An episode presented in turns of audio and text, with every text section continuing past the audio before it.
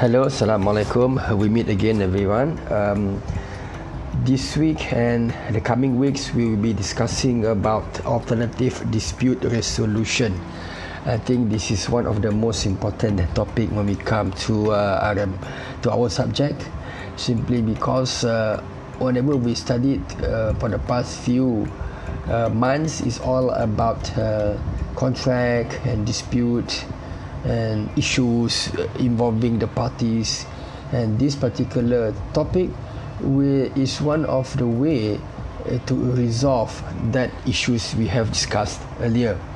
Okay um, uh, it, it covers uh, the, the span of two to three weeks yeah to cover this particular topic because we have quite a number of methods to resolve disputes. All right so what are disputes the definition of disputes are various. Okay, we have many definition of disputes. If you look at uh, dictionaries, uh, or you got a legal term, legal concept, it is something that you argue about, or something that you com- compete for, you strive to win. So you will be saying your things, and the other party will come and have its own version. Even it come to the interpretation of the contract um, many people will have different interpretation to the clause. All right so um, it will involve at least at least two parties or two people in a dispute. You cannot uh, fight on your own alone. You have the counterpart other parties to uh, have an issue with. All right so basically in the contract in the construction industry the dispute involve uh, issues relating to for example whose responsibility who are the people to cover the works who are the one uh, responsible in that particular job. And then it also about uh, liabilities and responsibilities of the parties. Uh, so yet again if you look at these uh, two earlier illustration on uh, the content the issues related to disputes those actually can be resolved easily if we really uh, define our contract clearly.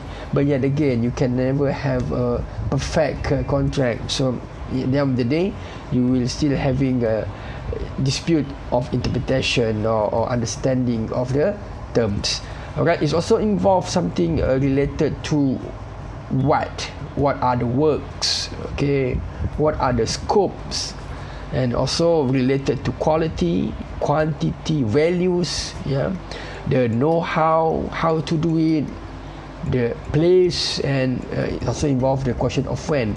So these all are things that uh, will uh, uh, lead to dispute if it's not properly understood by the parties. All right so yet again if you look at the whole context it's all related to uh, the term of the contract when if it is stated we might have a dispute in terms of interpretation. If it is not stated in the contract it will lead to um, bigger issues because nope everybody will have his own idea of what does that mean. So this indicate the importance of us to really fine tune our contract it's easy said than done, of course. Um, if you look at the whole process, the contractor, uh, for or the client, for example, when they wanted to execute the job, they wanted to do it. Um, they have a time limit for them to observe. So if you simply um, wait until everything is perfect, hope maybe the project will never take off. But if you uh, decided to just proceed without uh, properly define it, these are the things that it, uh, the issues that you might be facing in the near future. Okay, the contractor also. I mean, you look at the contract, the, the, the tender process again. Once the client have briefed the the consultants about the uh, the requirement of the job, for example, the design aspect of it or the cost aspect of it, uh, might be that you uh, the consultants will be facing with lack of informations, and when it comes to this, this is where you have various uh, changes made to the work right? Uh, even some changes made to the design while the construction was uh, is taking place you know? And some changes to the specs uh, where the cost will be varied. Okay when it comes to this it will obviously really uh, leads to dispute or differences of, interpretation or opinion okay all right So when we, when we are facing with dispute, guys, uh, we need to actually solve it, right? So just just don't simply uh, sweep all things under the carpet, right? You might know it will uh, uh, it will become a bigger issues, and at the end of the day, it will collapse the whole thing. So once you have a dispute, obviously you need to tackle it. Okay, mean for how you do it.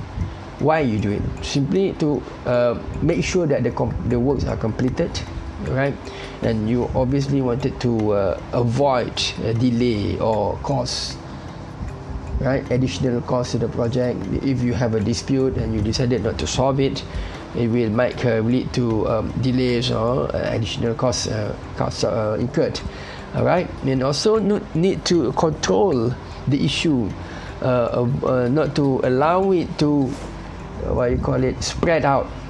And then then we, we have uh, I remember we have one case where you have a small issue involving um, foreign workers you know construction site we always have uh, not always but generally will have uh, foreign workers involved. And these foreign workers doesn't come from one single um, group you might have uh, foreign workers from Indonesia, from Bangladesh, you know, from Nepal working together in one side, and each of this group will have their own understanding, their own culture, and their own ways of doing things. In, in fact, bar- language barrier is also a big issue on construction site involving these foreign workers. So I remember that case where the issue was simply a small thing of misplacing certain tool, and then at the end of the day, it becomes a and in the in the bigger word it became a riot among the the the, the people the foreigners coming from various uh, countries. So why? Because uh, the, the the initial dispute was not uh, solved um, uh, earlier on that it leads to uh, bigger issues right? And all dispute also need to be solved because of um, monetary issues. You know the earlier you solve the matter you will save a lot of money. Remember, I mentioned to you just now about this case involving riots uh, of uh, foreign workers on site. Yeah, so when the whole group decided to clash uh, among themselves, the whole project was uh, stagnant, and then police came in. They were taken to the police station. They have the day for one week. Even there was a remand thing or whatever for almost one week the the, the, the work was stopped. Uh, because there were no workers. Due to the uh, fight among themselves resulted from a simple issue of displacing a tool on site. Right? So dispute also need to be uh, resolved because of uh, business uh, perspective. You know uh, this industry involve people around us that basically the end of the day you know each of the parties involved in the industry. At the end of the day, it's the same people. Alright, so you'll be dealing with this particular contractor, subcontractor, or consultant. I mean, uh, if you are lucky, you'll be doing job with them so many times. So just to um, make sure that the relationship is maintained uh, for uh, future business. Okay, so this is why we need to. Basically solve a dispute. So we will be having a lot of ways to settle the score. So if you are movie goers, uh, you will see how people take things into their own hand. Alright, so remember all this rainbow, uh, whatever thing. So the system suck and they come with their own initiative to settle whatever issues they have. So it's not as simple as that. Alright, you will never take um, action into your own hand because that, the law will never allow that. You are not the law actually. Okay, so but, but basically, but basically, um, there are ways we can uh, settle disputes. Okay, you you and and uh, like it or not somehow to keep silent is also a way to settle the dispute. Or you can make a, a whole mess about it make the whole noise and take the matter and declare a war. That's another way of doing things. But under our context of construction it is obviously it is better if we make uh, settle the dispute by the whatever the uh, permission provided by the law or, or, or by referring to the contract for the matter of fact okay so generally you settle disputes by taking the matter to litigation to the court, or you settle the matter by way of alternative dispute resolution. Okay. Um, uh, before we, we go to that, I want to I want you to understand the concept first.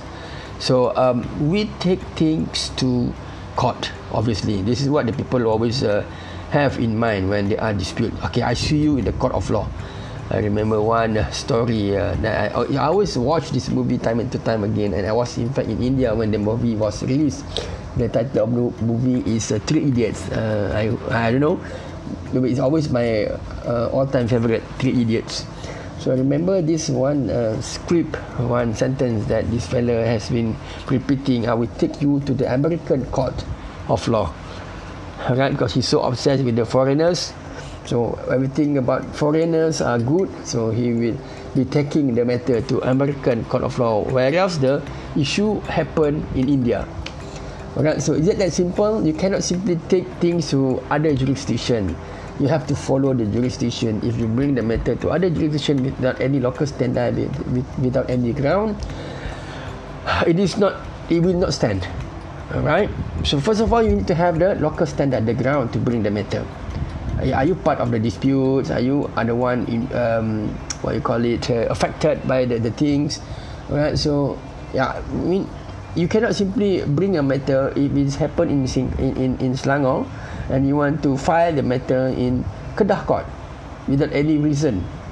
Okay, so these are these are the understanding you have to have in mind. First, um, you need to have a local standard. All right.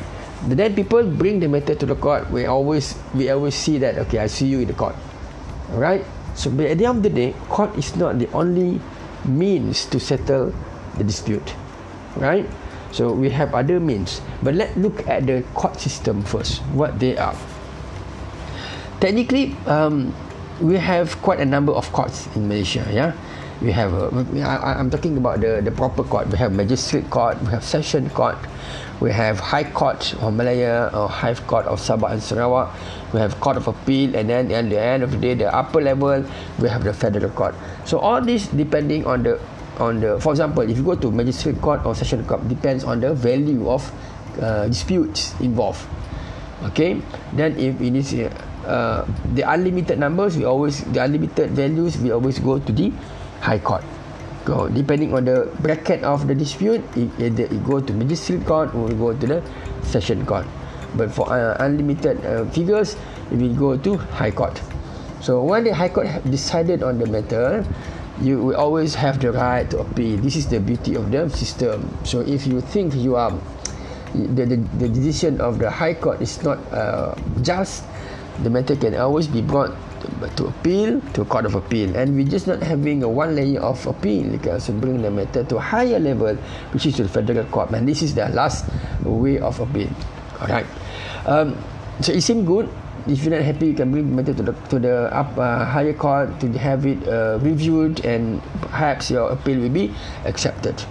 So before I, I come to the whole system, I want to share with you one story, one case, actual case um, of one person who I know. Uh, in fact, we, we, we run his case uh, quite a number of times actually. Uh, it, doesn't, it does not relate to construction. It relates to a, to a drug trafficking offence. Okay, so this fella, he was charged under Section 39B DDA, Dangerous Drug Act, uh, for drug trafficking. Okay, that he was brought to the High Court, and at High Court, he um, uh, was sentenced to, uh, uh of course, uh, hanging to death. Hang to death. Dia kena hukum gantung sampai mati. Okay, 39B, mandatory. Okay, death penalty, death punishment. Um, he said uh, he wanted to try his luck. Okay, so he appealed to court of appeal. He appealed the matter to court of appeal. Um, uh, the, the court of appeal decided to maintain the decision of the high court, meaning he's still going to face the gallows. He's still going to be sentenced to death. All right. He appealed again to the federal court. Okay, he appealed the matter again to the federal court and have his appeal heard. Um, and apparently, at the end of the day, guess what? Federal court decided to turn the conviction. What does it mean? From dangerous drug act, trafficking of drugs, uh, punishment uh, punishable by death. Uh, the technicalities of the prosecution case, they decided to change the uh, charge from trafficking to possession of drugs. So there are difference there from trafficking of drug edar dada to possession of drug memiliki dada. So in that particular at, at the federal court the, the the the the charge was changed and then when it, it changed the charge the punishment also changed. So from uh, hanging to death, hanging to death, the punishment now is just 12 years uh, of uh, imprisonment plus uh, 6 or 12 uh, uh, uh, lashes of rotan kena sebat okay so um, this is the particular thing. A good that he managed to appeal and managed to turn the decision from death penalty to just uh, 12 years of uh, imprisonment penjara and 12 uh, lashes of rotan. So better than get yourself hanged to death right? So uh, right or wrong let's see the perspective that uh, that words okay um, if you understand the, the the, the the system of Malaysia if someone is punished by imprisonment for example 10 years that basically he would be in the in, in the in the prison for 10 years. Basically he will get uh, he will get some sort of discount. So most likely one third or three fourth of the whole duration he will serve in the prison and then he will get some discount uh, throughout his uh, full term all right however in this case in this particular guy uh, the the maximum uh, punishment is 12 years. And then the process that took him uh, to appeal the matter from high court to federal court is 12 years. Alright so he is one of the person that we know serving the whole term of uh, imprisonment. Alright no discount for him.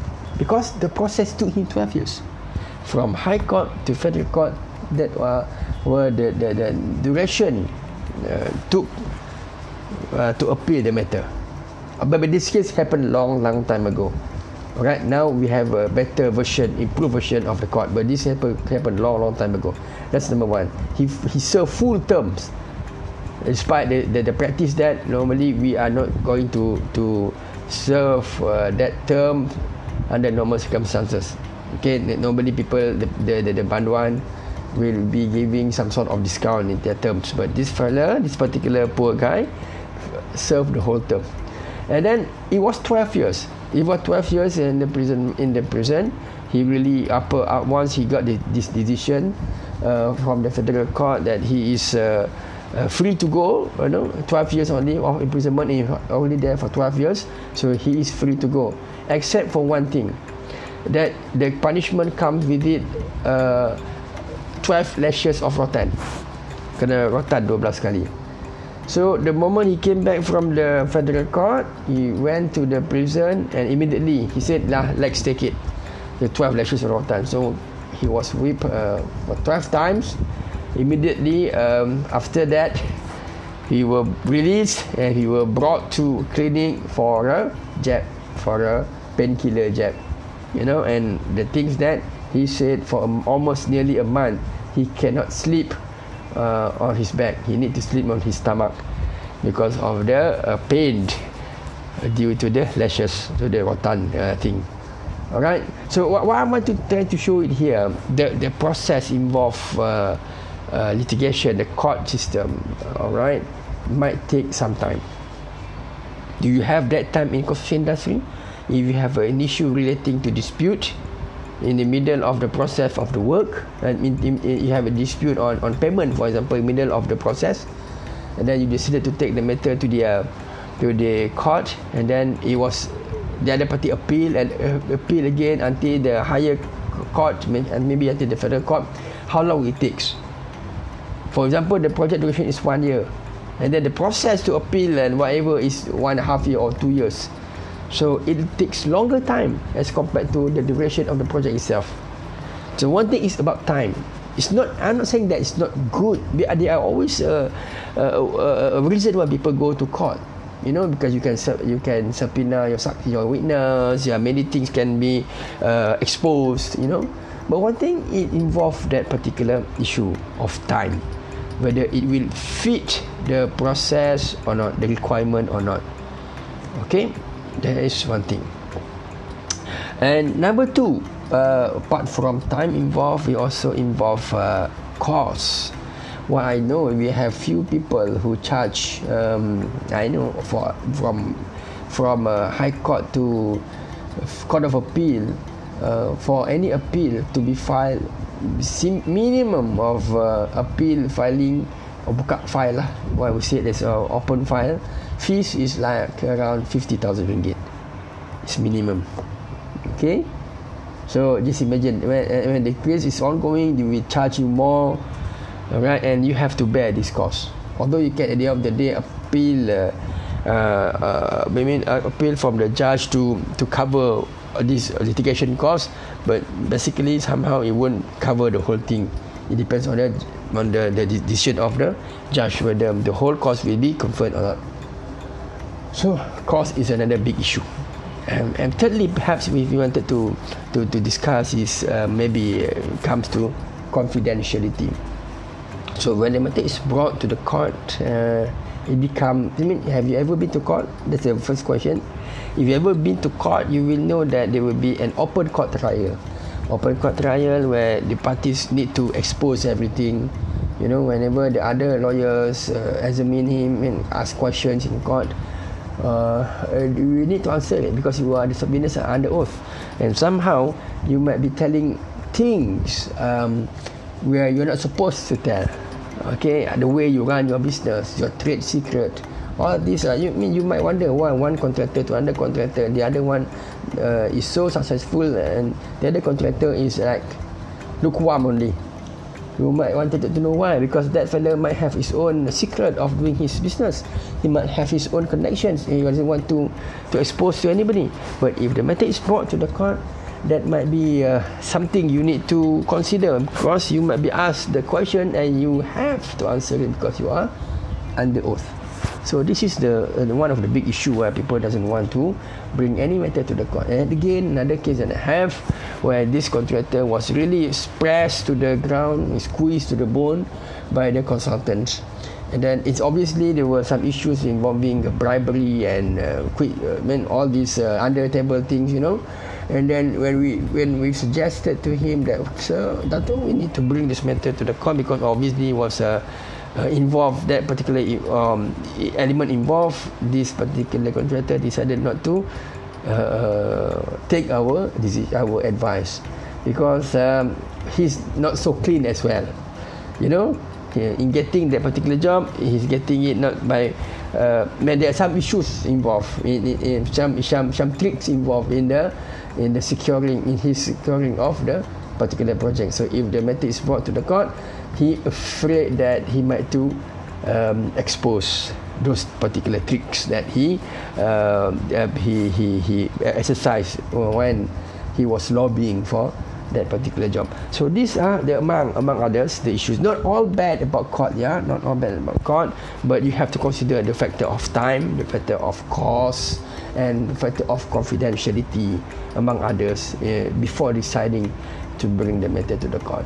At the end of the day, court will always be a good as an option as well if you have no other things, no other options for you to think. For example, that fellow is the other side is not being cooperative or your witness is not being cooperative. So if you go to the court by way of subpoena, he has to go to give statement. At the end of the day, if you go give statement after you are subpoenaed, um, it will amount to um, you have a I mean you have a court order to go to the court to be a witness. If you if fail to appear, it can amount to um, contempt of court. So contempt of court is a serious uh, offence, right? So maybe in that particular circumstances where you really need to prove your case by other means the, the, the parties will be cooperative so if you bring the, bring the matter to the court it will be a good uh, uh, ground to force these people to testify so there are some other good angle to to um, the court litigation as well not all bad but consideration must be given to the pro and cons of the process. So we, we talk about uh, alternative dispute resolution as uh, the other way to resolve the matter. Yep. Um, so why people choose ADR? You have court in, uh, in one hand, you have ADR in the other hand. So basically, the ADR is opposite to the court uh, elements where it will it is a it run in secret it is confidential it will involve uh, less money and time so subjective uh, but basically less money and time is taken right um, it is more focused uh, for example um, if you bring the matter to the court, do you know who will be residing as a judge? Or what will be his background? Is he a construction people or not? Now we are lucky that we are having a focused construction court. But prior to the construction court, all matters are brought before a, a, a judge who might not be knowing anything about construction. Yet again, I have to share with you one case where we involve involve um, construction of a hospital. All right, a subcontractor no no no. Yeah a subcontractor was uh, terminated and there was an issue relating to uh, material on site MOS okay so the subcontractor uh, QS says certain amount. The main contractor says the material on site is certain amount. Obviously the amount is not comparable. There are huge difference between the amount declared claim by the subcontractor and there's another uh, huge amount um, as claimed by the lesser amount of means lesser amount as compared to the amount stated by the main contractor. Obviously the main contractor wanted to pay less. That's why he said the that the MOS material on site is lesser. However the subcontractor wanted to claim more. That's why he said the material on site value is higher. Alright and this was the the the, the process that the the the, the amount that the, the dispute that involved in it Alright, so um, it took us um, five years, five solid years for the matter to be solved. Not actually solved, but it took us five solid years. Uh, two judges, because the original judge was um, was uh, um, uh, transferred, and then we became a new judge, and we become the, the new judge. We need to explain again all the terms, you know you know they are not really uh, well versed with the term of VOs you know of VOTs and whatnot. So we need to tell them again. At the end of the day you know what happened. The matter was settled out of court. Yeah. Because the, both parties can no longer uh, stand the process. The project even has been completed years back. Right so but the matters the court matters still uh, were still on uh, ongoing So after solid five years, the parties decide, okay, let's settle the score outside the court, and they enter into a mutual agreement of settlement. Okay, so to that, uh, to that, uh, uh, I mean, issue that leading to that drag uh, extent of uh, the, the time taken, because we are not focused. But if the matter is brought to the ADR, for example, it will be more focused, because uh, basically you will choose those people who are having um, understanding of the industry to decide to decide on your matter. Be it uh, whatever process that you are deciding to take basically those you appoint to in, get to be involved in the ADR uh, process will be someone who are well versed with the industry. So at the end of the day you doesn't have to tell them about the term. At the end of the day at least they understand the term they understand understand the structure and the, the way how things are run in the industry and it also leads to a more professional manner in dealing with the disputes. Alright, so this is uh, why people choose ADR. So, um, how ADR? Maybe general rule of ADR. Number one, it must be, it must involve the parties' uh, consent to it. So, if you look, for example, in your standard form of contract, Okay, basically PAM, PWD, we have this particular clause of arbitration. You agreed beforehand when you enter into the contract, whatever dispute must be referred to arbitration.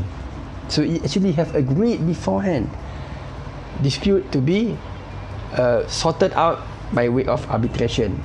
If you look look at your standard form of contract, so it must be agreed by the parties. So again, there's uh, the case that we involve uh, one of the case where the party decided not to follow the term of the contract. There was uh, this was a PWD contract, yeah, and then the main contractor decided to sue the government, and he filed the case. Uh, he filed the case in the court, but the AG, the, the, the, the representative for the government, argued they have agreed based on the contract and the matter to be brought to arbitration. Whatever action taken by the main contractor uh, filing the matter in the court is void because he yet to follow the process as agreed. And yes, the judge um, decided the matter should not be brought to the court because the parties has initially agreed by way of that PWD contract any dispute to be resolved by way of arbitration. So understand.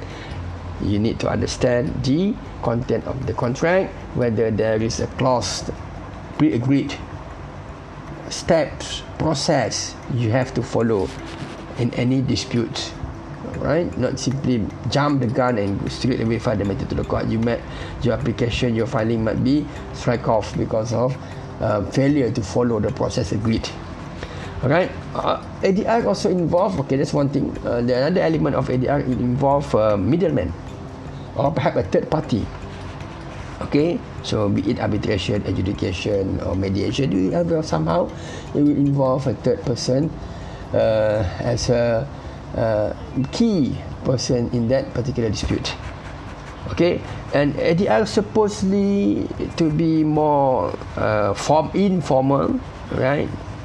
You don't have to wear that particular dress to go to the court not to follow these um, certain court routines and and, and and yeah yeah the duty of the court you know you can and you don't have to follow the time actually. I mean yeah of course there's a time given but at the end of the day the court time and and the, the ADR time basically ADR should be more should be more friendly to the parties.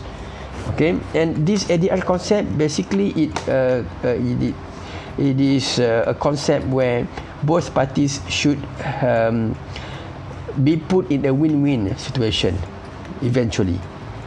Alright, that's supposed to be the spirit. It is supposed to be a win-win situation concept where the parties um, uh, are agreed um, uh, uh, uh, uh, not losing everything or not winning anything. So that's the whole idea of ADR concept.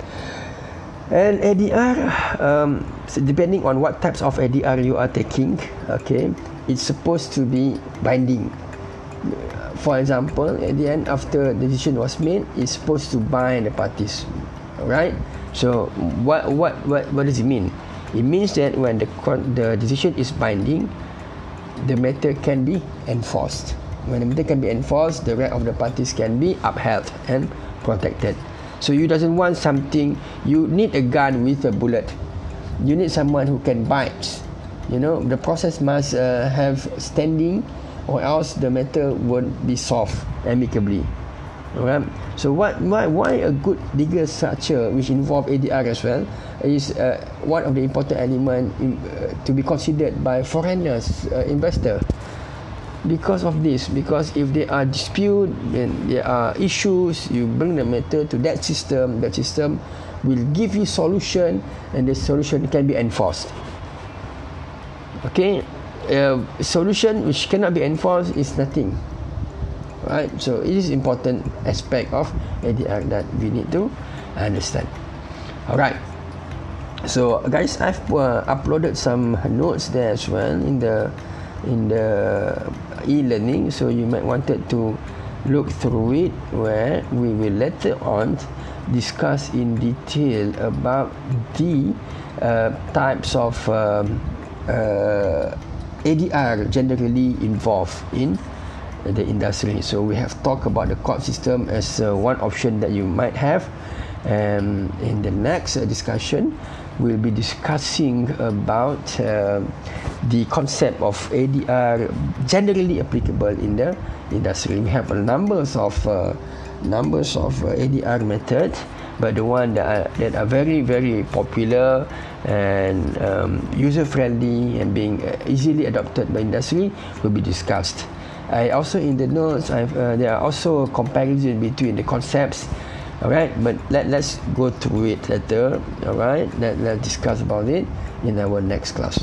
All right. Um, with that, I hope uh, you, everybody is okay with your assignments. All right. Don't forget to submit it. Okay. I wish you guys all the best, and I see you next time. Thank you very much.